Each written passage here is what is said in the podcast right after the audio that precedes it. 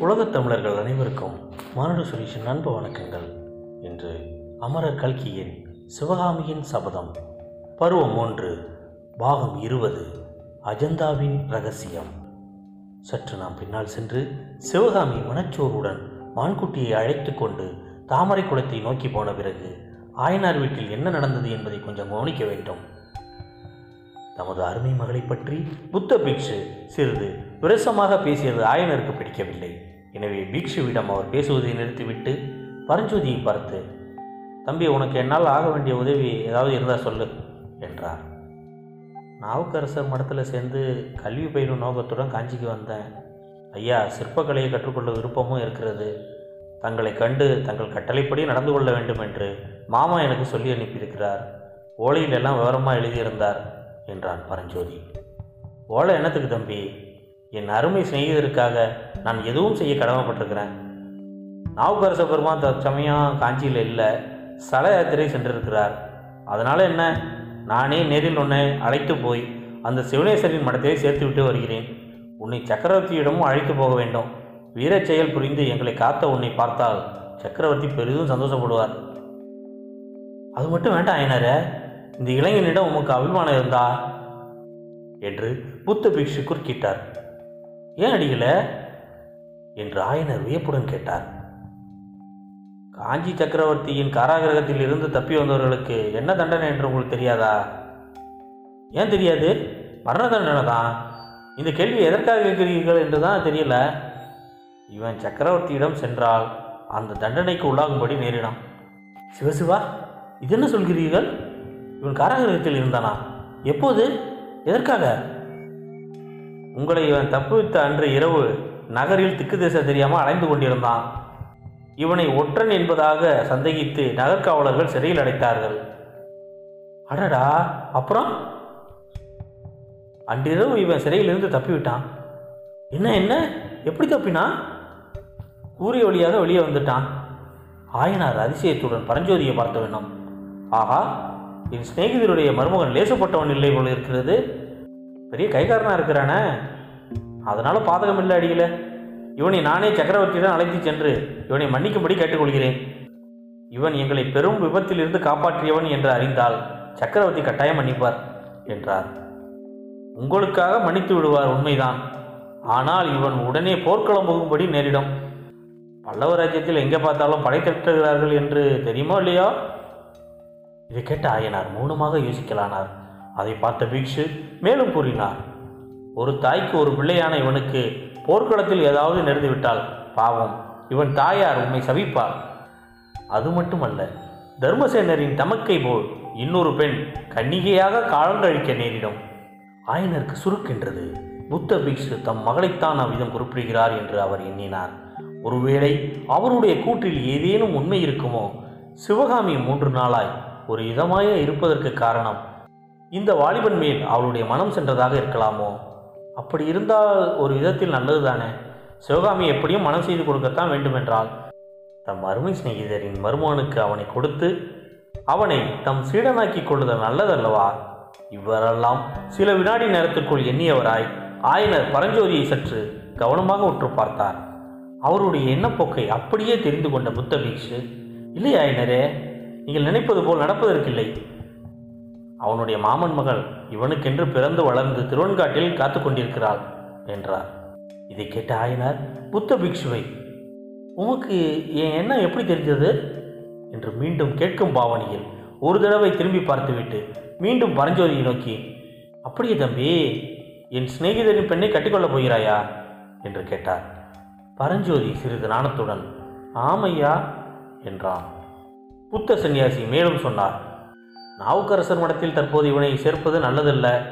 காஞ்சி கோட்டையை முற்றுகைக்கு ஆயத்தம் செய்து வருகிறார்கள். நாவுக்கரசர் தற்போது மடத்துக்கு திரும்பி வர மாட்டார் அவரை சோழ நாட்டு சல யாத்திரை போகும்படியாக சக்கரவர்த்தியை சொல்லி அனுப்பிவிட்டாராம். அடியிலே தங்களுக்கு இத்தனை விஷயங்கள் தெரிந்திருக்கின்றன. எனக்கு ஒன்றுமே தெரியவில்லையே என்று ஆயனர் அடங்காத ஆச்சரியத்துடன் கேட்டார். நீங்கள் அந்த காட்டுக்குள்ளேயே வந்து உட்கார்ந்துருக்கிறீர்கள். அதனால தான் தெரியல. நான் நாடெல்லாம் சுற்றுக்கிறேன் அதனால தான் தெரிகிறது. என்றார் பீஷு ஆயனர் சிறிது யோசனை செய்து தம்பி இங்கே தான் இப்படியெல்லாம் குழப்பமாக இருக்கிறதே. உன் விருப்பம் என்ன? என்று கேட்டார். ஐயா கல்வி கற்றுக்கொண்டு திரும்பி வருகிறேன் என்று ஊரில் சொல்லிவிட்டு வந்தேன். ஏதாவது ஒரு கடை பயிலாமல் திரும்பி போக எனக்கு விருப்பம் இல்லை. தங்களிடம் கல்வியும் சிற்பமும் பயில விரும்புகிறேன். கருணை கூர்ந்து என்னை தங்களுடைய சீடன் என்றான். பரஞ்சோதி பணிவான பேச்சை கேட்டு ஆயனர் பூரித்தவராய் அப்படியே ஆகட்டான் நீ இங்கே இருந்து என்னிடம் சிற்பக்கலையை கற்றுக்கொள் என்றார். ஆச்சாரிய தட்சிண விஷயம் என்ன? அதை முன்னாலே வாங்கிக் கொள்ள வேண்டாம் எனர என்று பிக்ஷு கூறியதும் அவர் பரிகாசமாக சொல்வதாய் எண்ணி ஆயனர் நகைத்தார்.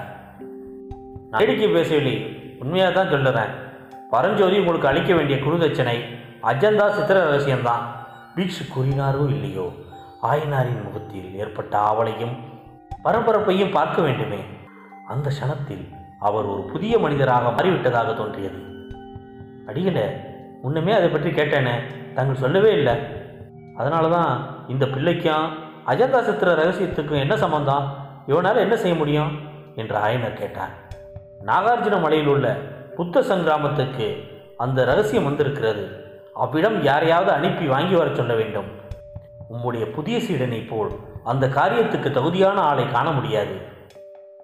நாகார்ஜுன மலையா? கிருஷ்ணா நதிக்கரையில் அல்லவா இருக்கிறது? வழியில் எவ்வளவோ அபாயங்கள் ஏற்படுமே. அபாயங்களையெல்லாம் கடந்து போய் வரக்கூடிய வீரனாகையால் தான் பரஞ்சோதியை சொன்னேன். இந்த பிள்ளை யானை மேல் வேலை எறிந்த விதத்தை தான் கண்ணெதிரே பார்த்தேரே. ஆனாலும் வெகு தூரம் இருக்கிறதே. இவனால் கால்நடையாக போய்விட்டு வர முடியுமா? முடியாது. நல்ல குதிரை ஒன்றை இவனுக்கு வாங்கி தர வேண்டாம். குதிரை மட்டும் இருந்தால் ஒரு மாத காலத்தில் காரியத்தை சாதித்து கொண்டு திரும்பி விடலாம். ஆயினார். மிக்க ஆவலுடன் பரஞ்சோதியை பார்த்து தம்பி உன்னால் முடியுமா? போய் வருகிறாயா? பரஞ்சோதி பறக்க விழித்த வண்ணமாய் ஆகட்டும் ஐயா தங்கள் கட்டளை எதுவானாலும் நிறைவேற்ற காத்திருக்கிறேன். ஆனால் எங்கே போக வேண்டும் எதற்காக என்பது மட்டும் ஒன்று எனக்கு தெரியவில்லையே என்றான். உண்மைதான். இவனுக்கு விவரம் தெரியாதல்லவா? தாங்களே சொல்லுங்கள் சுவாமி. இவ்விதம் ஆயினர் கூற சன்னியாசி பரஞ்சோதியை பார்த்து சொன்னார். கேளப்பனே வடக்கே வெகு தூரத்தில் கோதாவரி நதிக்கும் அப்பால் அஜந்தா என்ற மலை இருக்கிறது. வெகு காலத்துக்கு முன்னால் அந்த மலையை குடைந்து புத்த சைத்தியங்களை அமைத்திருக்கிறார்கள்.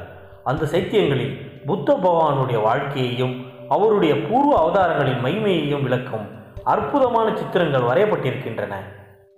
ஐநூறு வருஷத்துக்கு முன்னால் வரைந்த அந்த ஓவியங்கள் இன்றைக்கும் வர்ணம் அழியாமல் புதிதாக எழுதினதைப் போலவே இருக்கின்றன. அந்த அற்புத சித்திரங்களை எழுதிய சித்திரக்கலை மேதாவியின் சந்ததிகள் இன்னமும் அங்கேயே இருக்கிறார்கள். அவர்கள் அஜந்தா குகையின் பழைய சித்திரங்களுக்கு பக்கத்தில் புதிய சித்திரங்களை வரைந்து வருகிறார்கள். ஆயிரம் வருஷம் ஆனாலும் அழியாமல் இருக்கக்கூடிய வர்ண சேர்க்கையின் ரகசியம் அவர்களுக்கு தெரியும். அந்த ரகசியத்தை அறிந்து தமக்கு சொல்ல வேண்டும் என்று ஆயனர் என்னை வெகு நாளாக கேட்டுக்கொண்டிருக்கிறார். நானும் முயற்சி செய்து வந்தேன். இந்த ரகசிய முறையை அறிந்த அஜந்தா சித்திரக்காரர் ஒருவரை எனக்கு தெரியும். நாகார்ஜுனமலையில் உள்ள புத்த சங்கிராமத்தில் இப்போது அவர் இருப்பதாக தகவல் கிடைத்திருக்கிறது. நீ போனாயால் அந்த ரகசியத்தை அவரிடம் அறிந்து கொண்டு வரலாம். பீக்ஸ் இவ்விதம் சொல்லி நிறுத்தியதும் ஆயனர் தம்பி நீ போய் வருகிறாயா? போய் அந்த ரகசியத்தை தெரிந்து கொண்டு வந்தாயானால் எனது வாழ்க்கையில் மனோரதங்களில் ஒன்றை நிறைவேற்றியவனாயாவேன் ஆனால் உன்னை நான் வற்புறுத்தவில்லை என்றார். பிக்ஷுவும் ஆயனாரும் பேசி வந்தபோது பரஞ்சோதியின் உள்ளத்தில் விதவிதமான கிளர்ச்சிகள் உண்டாகி மறைந்து வந்தன. அவை பெரும்பாலும் குதூகலமான கிளர்ச்சிகள் தான் இருந்திருக்க வேண்டும் என்று நாம் சொல்ல வேண்டியதில்லை.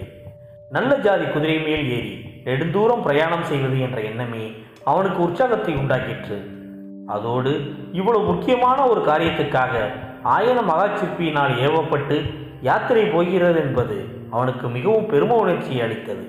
எழுத்தாணியால் ஏற்றில் எழுதி கொண்டு உட்கார்ந்திருப்பதை காட்டிலும் இந்த மாதிரி காரியம்தான் அவனுடைய இயல்புக்கு ஒத்தது என்பதை அறிவோம் அல்லவா? ஐயா தங்களுடைய விருப்பம் எதுவோ அதன்படி நடந்து கொள்ளுமாறு என் மாமா சொல்லியிருக்கிறார். தங்கள் போகச் சொல்லி கட்டளையிட்டால் போய் வருகிறேன் என்றான். அப்போது நாகநந்தி அடிகள் தாமதிக்க நேரமில்லை ஆயினரே வதாபி படைகள் காஞ்சிக்குள் வருவதற்குள் இவள் போய் வந்தால் நல்லது. குதிரைக்கு என்ன ஏற்பாடு? என்று கேட்டார். அது ஒன்றும் கஷ்டமில்லை. சக்கரவர்த்தியுடன் விண்ணப்பித்து குதிரை வாங்கி வருகிறேன். அஜந்தா வர்ணச்சேர்க்கை ரகசியத்தை அறிந்து கொள்வதில் எனக்கு எவ்வளவு ஆசையோ அவ்வளவு ஆசை மகேந்திர சக்கரவர்த்திக்கும் உண்டு. அப்படியானால் சக்கரவர்த்தியிடம் பிரயாண அனுமதி லட்சணையை வாங்கிவிடுங்கள் யுத்த சமயமானதால் பரஞ்சோதி போகும் வழியில் ஏதாவது இடையூறு ஏற்படலாம்.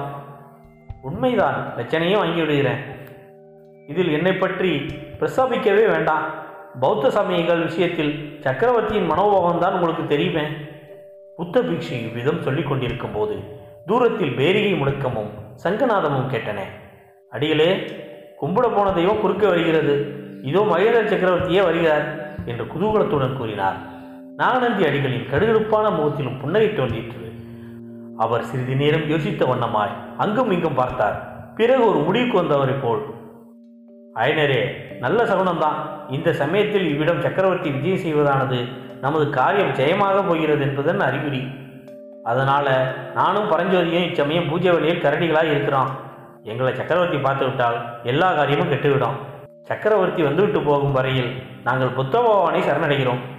புத்த பகவானுடைய சிலையை எப்போதும் பெரிதாக செய்ய வேண்டும் என்று ஏற்படுத்திய மகா புருஷர் நாகார்ஜுன பீக்ஷுவின் தீர்க்க திருஷ்டியை என்னவென்று புகழ்வது? என்றார். ஆயினர் தயங்கி ஒருவேளை தெரிந்துவிட்டால் என்று சொல்லிக் கொண்டிருக்கும் போதே பீக்ஷு பரஞ்சோதியின் கைகளை பிடித்து அழைத்து கொண்டு சென்று புத்த சிலைக்கு பின்னால் மறைந்து கொண்டார்.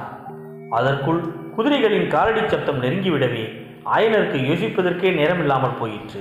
ஜாக்கிரதை அடியிலே என்று சொல்லிவிட்டு சக்கரவர்த்தியை வரவேற்பதற்காக விரைந்து வாசற்பக்கம் சென்றார். சக்கரவர்த்தியும் குமாரரும் விடைபெற்று சென்ற பிறகு வீட்டுக்குள் நுழைந்த சிவகாமிக்கு புத்தர் சிலைக்கு பின்னாலே இருந்து நாகநந்தியும் பரஞ்சோதியும் கிளம்பியது. மிக்க விகப்பை அளித்தது என்று சொன்னோம் அல்லவா? ஆனால் அதே காட்சியானது ஆயனருக்கு சிறிதும் வியப்பை அளித்திராது என்பதை மேலே கூறிய விவரங்களிலிருந்து வாசகர்கள் அறிந்து கொண்டிருப்பீர்கள். எனினும் சிவகாமியை காட்டிலும் ஆயனரிடத்திலேதான் பரபரப்பு அதிகமாக காணப்பட்டது. அடியிலே நல்ல வேலையா போயிற்று. எப்பேற்பட்ட ஆபத்திலிருந்து தப்பினோம் என்றார் ஆயனர். புத்த பகவானை சரணமாக அடைந்தவர்களுக்கு அபாயமே கிடையாது. இருக்கட்டும் அஸ்வமேத யாகத்தில் குதிரையை மறந்து போன கதையா? நீரும் சக்கரவர்த்தியிடம் குதிரையை கேட்க மறந்து விட்டீரல்லவா? என்றார் புத்த பீக்ஷு. மறக்கவில்லை அடிகளே இந்த இடத்துக்கு வந்ததும் சக்கரவர்த்தி கூறிய வார்த்தைகள் என்னை கதிகலங்க செய்துவிட்டது. அப்புறம் குதிரையை பற்றி கேட்க எனக்கு நான் எழவில்லை. ஆமாம் சக்கரவர்த்தி ராஜாங்க துரோக குற்றத்துக்காக உம்மை தண்டிக்கப் போவதாக சொன்னபோது என்னை கூட ஒரு கண நேரம் தூக்கி வாரி போட்டு விட்டது பிக்ஷுவும் பரஞ்சோதியும் புத்தச் சிலைக்கு பின்னால் இருந்து வெளியே வந்தவுடன் மூன்று பேரும் ஏற்கனவே உட்கார்ந்து பேசிக் கொண்டிருந்த இடத்துக்கு வந்து அமர்ந்தார்கள். அப்போது சிவகாமியும் அந்த இடத்துக்கு வந்து சேரவே புத்த பிக்ஷு அவளை ஏறிட்டு பார்த்துவிட்டு சிவகாமியிடம் நீங்கள் எல்லா விவரங்களையும் சொல்ல வேண்டும். எங்களை ஏதோ பேயோ பிசாசோ என்று அவர் சந்தேகிக்கிறா போல இருக்கிறது என்றார். இதுவரை இந்த பதிவை கேட்டுக்கொண்டிருந்த உலகத் தமிழர்கள் அனைவரும் மானுட சுரேஷன் நண்ப வணக்கங்கள். அமரர் கல்கியின் சிவகாமியின் சபதம் வளரும். நன்றி வணக்கம் வாழ்க வளமுடன்.